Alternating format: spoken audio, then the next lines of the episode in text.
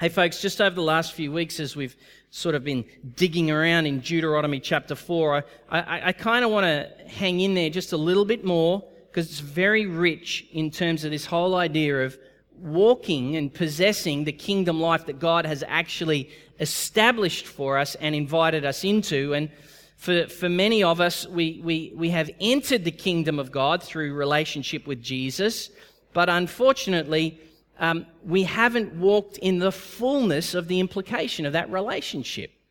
And so there's more to be gained. I, I, you know, I think one of the uh, one of the one of the things that we've kind of grown up with, if you've hung around the church at all, is that you've kind of we've kind of grown up reading the gospel stories of Jesus as as kind of like the church, the early church is looking back and trying to remember its story, and so uh, it's written these gospels. But unfortunately, when it's done that, we've taken all of the thinking and the great theology of, of the Apostle Paul and we've overlaid it on the gospels. And so we read the gospels through the lens of Paul. And so for Paul, he's constantly using this lens about salvation, like establishing the rule and reign of God, this lens. And, and the implication of that is, is eternal well being, eternal life. And so, what we've actually done is we've taken that lens and we've put it over the Gospels. And now we read the Gospels with a message that sounds like this. You may have heard this message Give your life to Jesus, you'll be saved, and you'll get to go to heaven and you'll have eternal life. You ever heard that one? You ever heard that message? Well, that's Paul's lens. That's actually not what the Gospels are trying to say. Matthew, Mark, Luke, and John are trying to say something complementary to what Paul is saying, but at the same time, powerfully different. Because unfortunately, as we've read through the lens of Paul, because his theology has been so strong in the church over the ages, is, is that we've, we've kind of read the Gospels as well, give your life to Jesus, you get to go to heaven. When the Gospels are actually the crescendo of a long story. The Gospels are actually a bunch of Jewish guys and coming into their the crescendo of their story. That the God who delivered them out of Egypt, that the God who saw them get oppressed by Assyria and sent into exile, that the, that, that God was now coming into the earth to establish the rule and reign of God. And so be faithful to fulfill the promise of Abraham that through Abraham, every nation on the earth, and through this little group of people, this little tribe of people, every nation on the earth would know the blessing of God. And so the Gospels are like the crescendo of that long story, and Jesus steps into the scene. And so by doing that, what Jesus is showing us is that this is what it looks like when God is answering his own promise to establish the kingdom of God in the earth. Now and into the age to come. What does it look like when God is walking around on the earth? What does it also look like when human beings walk around on the earth in relationship with the Creator? This is what the Gospels are trying to tell us. And in the process of that, with every healing, with every deliverance, with every feeding of 5,000 people with just a few loaves and fishes, what the gospel writers are trying to say is Jesus is the fulfillment of the promise of God on earth as it has always been declared from heaven would be. And if you actually then go and read the very end of the book, the very end of this thing, what we see is we actually see heaven coming and the city of God establishing itself in the earth. God is deeply interested in the earth. He's deeply interested in our walk on the earth. And He's not trying for us to escape earth and get to heaven. Through the life, ministry, death, and resurrection and ascension of Jesus, He's not trying to get us out of jail and get us into heaven. What He's trying to do is eradicate and break the power of sin and death. And so establish the story that He has always said it would be. Man, if the church got a hold of that, if the church got a hold of our job is not to get people out of here, but to actually establish the reign of God here in people's lives, there would be a massive turnaround. Big implications on lifestyle. Massive implications. Because what that means is our choices have huge implications how we choose to pray for people or not, how we choose to use our resources or not, how we choose to open our life to God for the well being of here and now or not. Massive implication. And at the start of this year, I love Paul. I read, I I love his theology. I love his lens. But I encourage you, please try and read the gospel without the book of Romans in your head. Go away this week and read the book of Mark or Luke or John or Matthew and read it in the understanding that this is the, the crescendo of the, of the long story of God. And here he is. He's fulfilling it all. He's doing it all right now in the person of Jesus, and the implication is for now and into the age to come. Um, we've been talking about inheritance, and the reason why I talk about the implication of the Gospels right now is because God wants us to have our inheritance now and into the age to come. He doesn't want us to just dig in, bear down, hope that it changes, but one day when we die, we get to go to heaven and have our inheritance. That's, that's not the deal. That's part of it, but it is not the completeness of it. God has an inheritance of his kingdom for us to walk in here and now.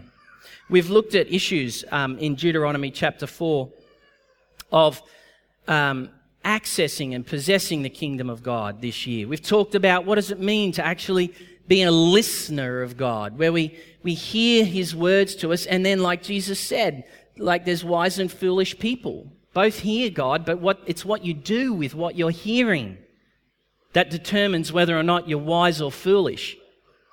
We've, we've talked about what it means to be a follower of, of God. We've also talked about how in Jesus there is a uh, a completed reality, and we don't need to add and subtract to the work of God through Jesus. We don't need to add more works or effort or, or things. It's all done in Jesus, and now we enter into that grace of His. Uh, we also, last week, we touched on the issue of warnings.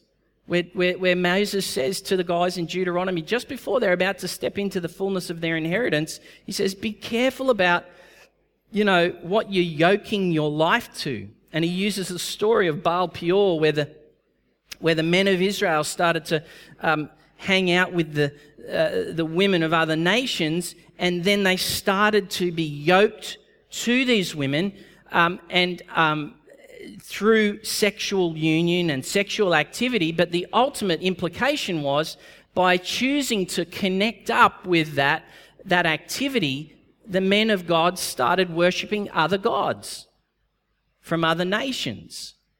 And primarily it was this god called Chemosh, or I can't properly say its name, but it was a Midianite god. And um, one of the practices of that, that god was that men and women would go and, um, you know, have all sorts of sexual activity in front of the idol, and then they would sacrifice their children by throwing their children into the, they'd made an idol with a fire inside it, and they would throw the children into the fire in the hope that that would bring appeasement and blessing.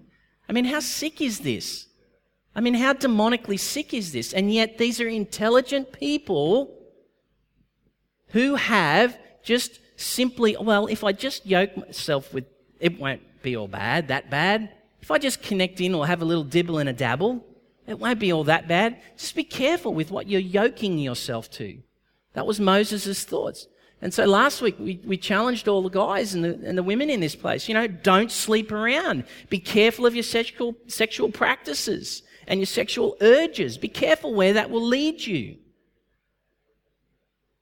Um, just, just, and so Moses is saying to his guys, hey, if you want your inheritance and the fullness of it, here's a little heads up. Be careful. And not just with sexual activity and sexual urges, but be careful of what you're yoking yourself to.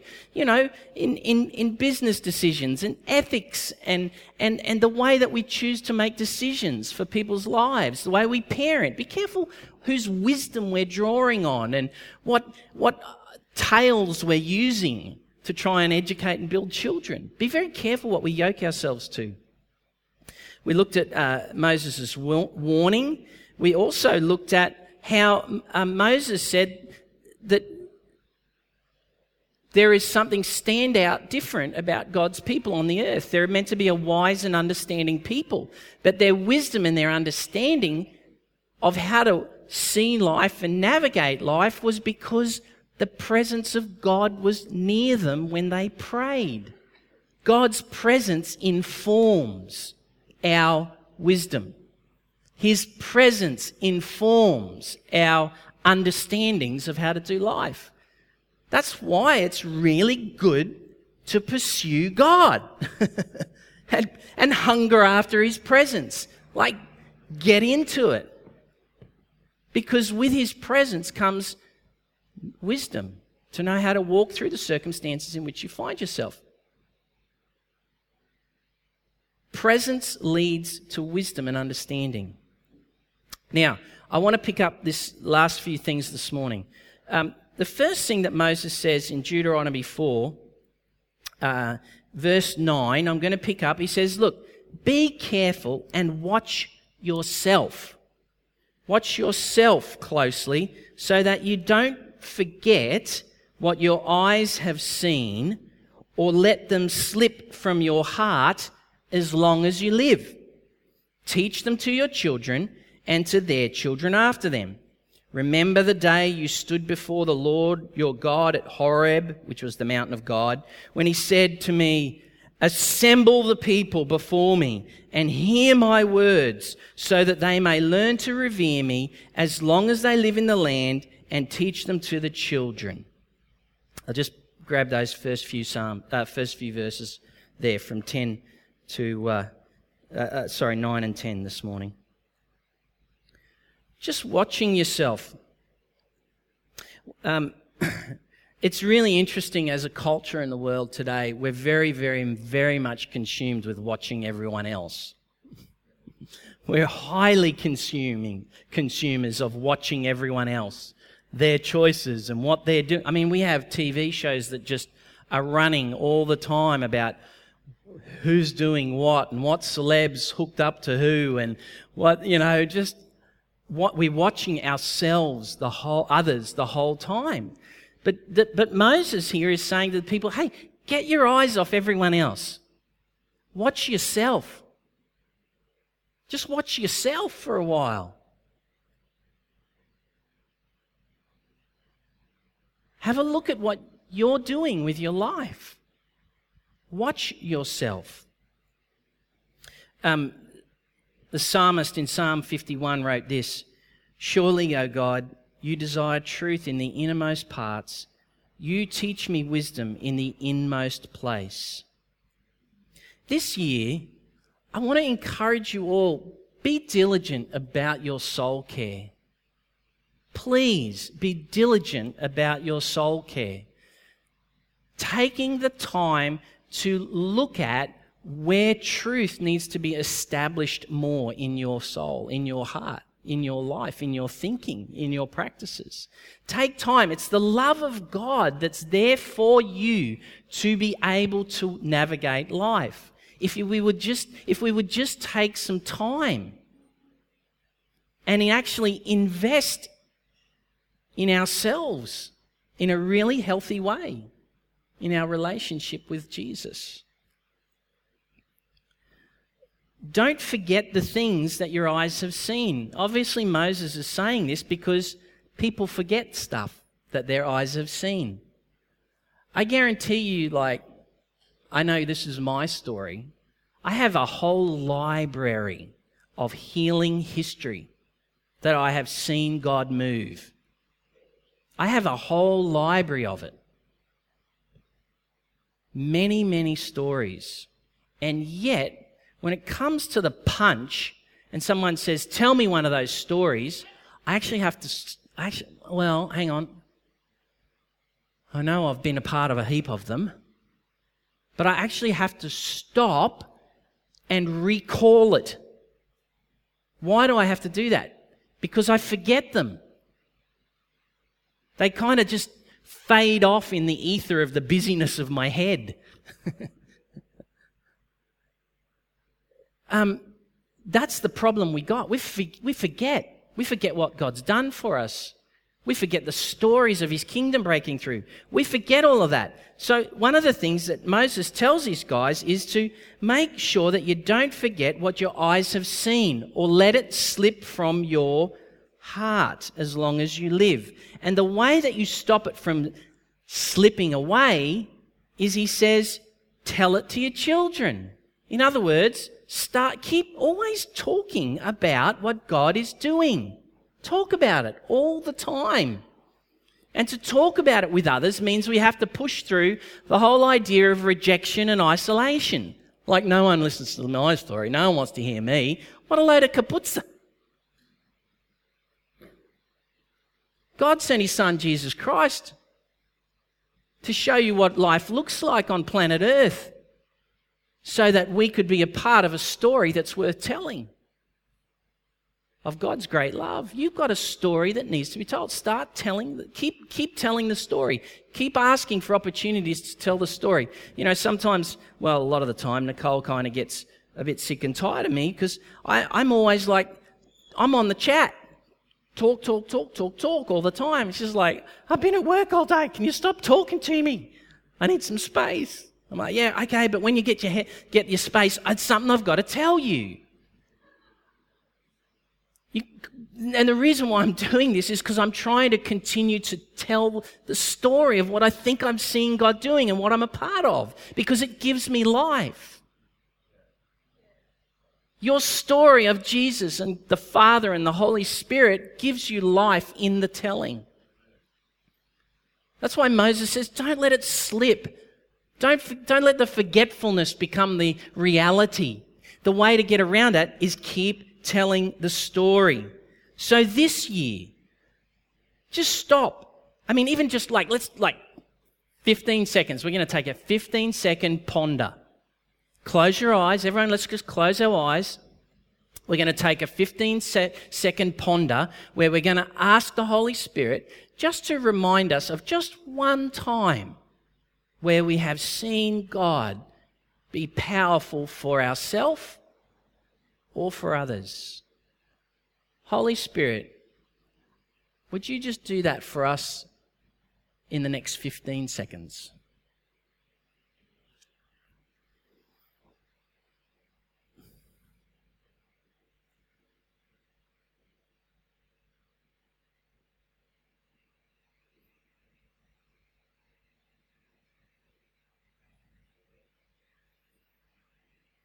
Holy Spirit, I'm really sorry to interrupt you right now, but I want to say thank you and just draw everyone's attention back here.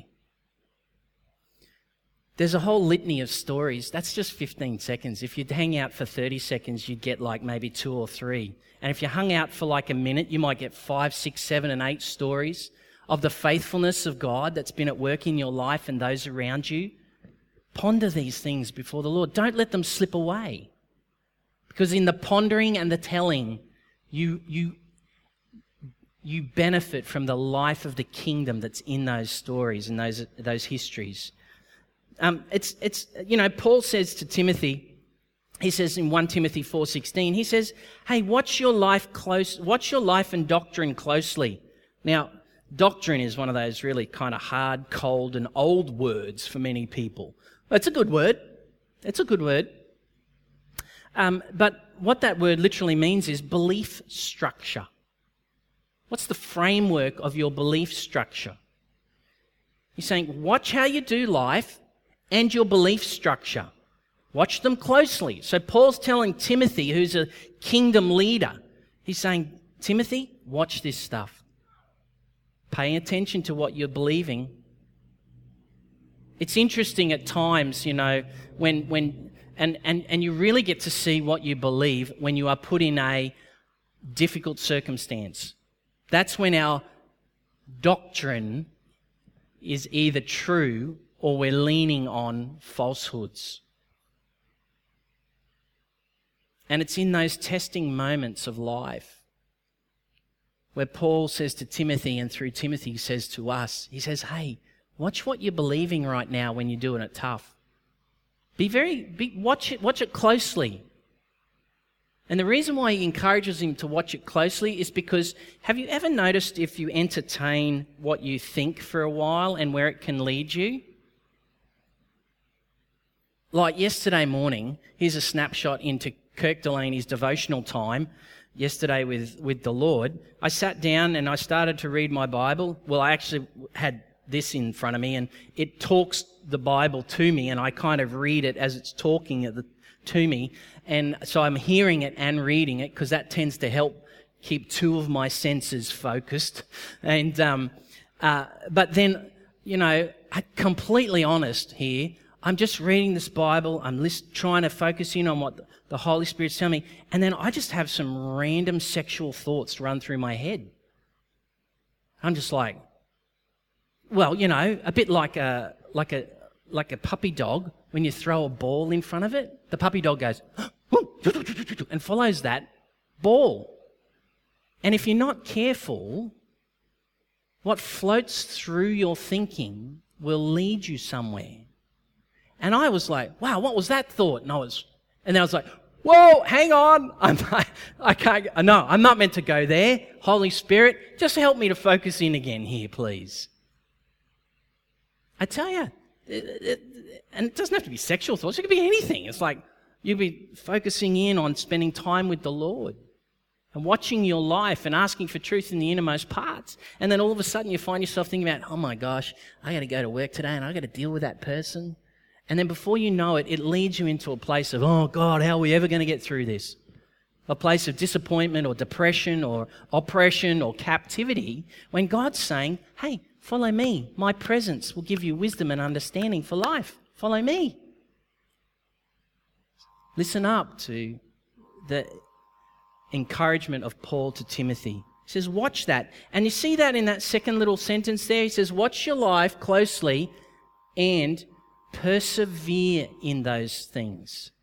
In other words, what, how you live and what you believe, it's not a walk in the park, is it? You have to persevere. You have to walk with these things, and everything's going to want to try and rob you from those things of your life in God and your belief structure in God. So this, this year, 2015, as the Father's love leads you into greater experience of His kingdom, please take the time to implement some soul care. Please take some time to ponder what you have seen with God on a daily basis. Please tell that story, even if it's to the person in the queue at the bank and they just think you're an absolute weirdo, like, Who's this freak telling me stuff that they were about God? Please do that and be careful where your decisions lead you. Be careful where your emotions lead you. Be careful where your actions will lead you. Be careful where your speech leads you because it all leads you somewhere. And God's encouragement to us is that all of that under His love would lead us into a full life of his kingdom and inheritance. Now, I want to pick up just last thing here. I'm going to pick up on this. Now, he's, he, in the context of keeping your faith alive, Moses is saying in, to the people of, of God just before they go into the land, he's saying, you know, don't let it slip from your heart. Don't let it slip from your mind. And then he goes on, he says, make sure, so the connector to having a life of faith here for the people of God, Moses says, don't forget the children.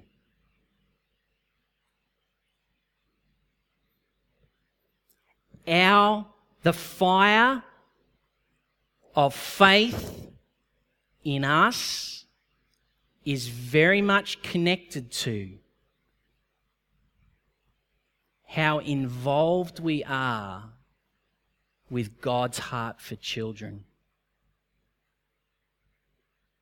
You see, Moses is trying to make a very loud, distinct difference between what happened at the Baal at Peor, where every other God wants to devour children and minimize children and kill children and abort children and, and give children a value of nothing.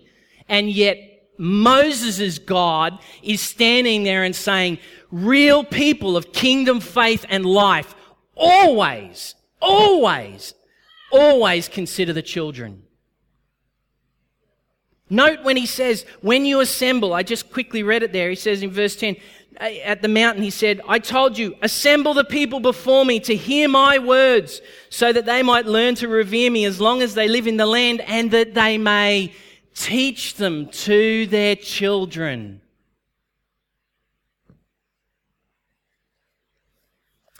That's not a babysitting service in next door, people. Don't come here and handball your children in there thinking that it's a babysitting service. It's not. That's minimizing your faith experience in God. They're in there being given a framework of understanding of the kingdom of God. They're in there. We're doing our darndest and our best with the help of the Holy Spirit to pour out our life into them. And as we do that, we get faith. It's connected. This is an accelerator God's really going to push hard in this place over this year. Elevating the value of children to their right and proper place. Because our God says children matter. Children are important. And that's why Jesus, remember the story in the Gospels where the religious guys are all around and even the disciples, they don't get it. They're like, get the kids out of the way, will you? And Jesus says, woo! Because the Gospels is, this is what it looks like when God walks on earth.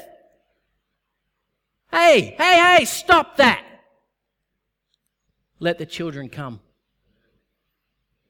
Let them have their right and valued place in, in life, in journey. For such as these, the kingdom belongs to them. And in fact, all you big grown up people, if you want to inherit the kingdom, you got to be like a child. Children are very important to our faith development. To the degree that we invest in their faith development, I very much believe is the degree to which we will experience our full inheritance in God. Because God didn't write this book to me, and He didn't write it to Bruce, He didn't write it to Scott or Laney, He didn't write it to Massey, He didn't write it to, to Chris over there. He wrote it to us. He wrote it to a people. And inside the context of the us, we discover the me. You always got to hold that intention. You always got to hold that intention. So, as much as we're here for, you might have come today for me, God, I need you. God, I need you in the context of God, we need you. It's always like that. That's why we're a fellowship of believers, as the New Testament wrote it. Teaching our children. God has seen to it that our faith is kept alive through gift, by, by gifting us with children and the privilege to show children the way of Jesus, the way of doing life, the way, the way of, of wisdom and understanding. And not just like knowledge of like uh, frameworks, but like how to do life, how to pray for sick people, the value of relationships, the power of the Holy Spirit, the importance of the body of Christ in the earth, the value of mercy, all of these realities. It's, the children are a gift to us here at Vineyard Pine Rivers. And Jesus wants us, I believe, and even Moses in his, he, he kind of uh, uh, uh alludes to it here, is that for us to walk in the fullness of our inheritance, we must never ever minimize the importance of children. And we must always be proactive in teaching our children the ways of God. Always. What does it mean to teach? Well, one day when Jesus was casting out a demon, this is the kind of teaching I mean, not just like um, uh, rote words, but actual life. So when Jesus one day was um, casting out a demon out of a guy, and demon came out. The people that were there that day, they looked at what Jesus did and they said, What is this teaching? Jesus wasn't, now sit down, class. A, B, C, D, E. Jesus was casting out a demon, and the people said, What is that teaching? In other words, what is that life skill? Who showed him? How do you, what is that? Our children need to be shown the way of God. No one else is going to show them. The world's showing them a lot on how they, the world wants them to live, does it not? Children. Teach them to your children so that it might go well with you. A little bit further on in Deuteronomy 6, he does the same thing. He talks about, you know, so that you would have a long life and you would prosper and you would possess everything that God has for you and that you would greatly increase and, and that you would love the Lord with all your God, the Lord your God with all your soul, with all your strengths.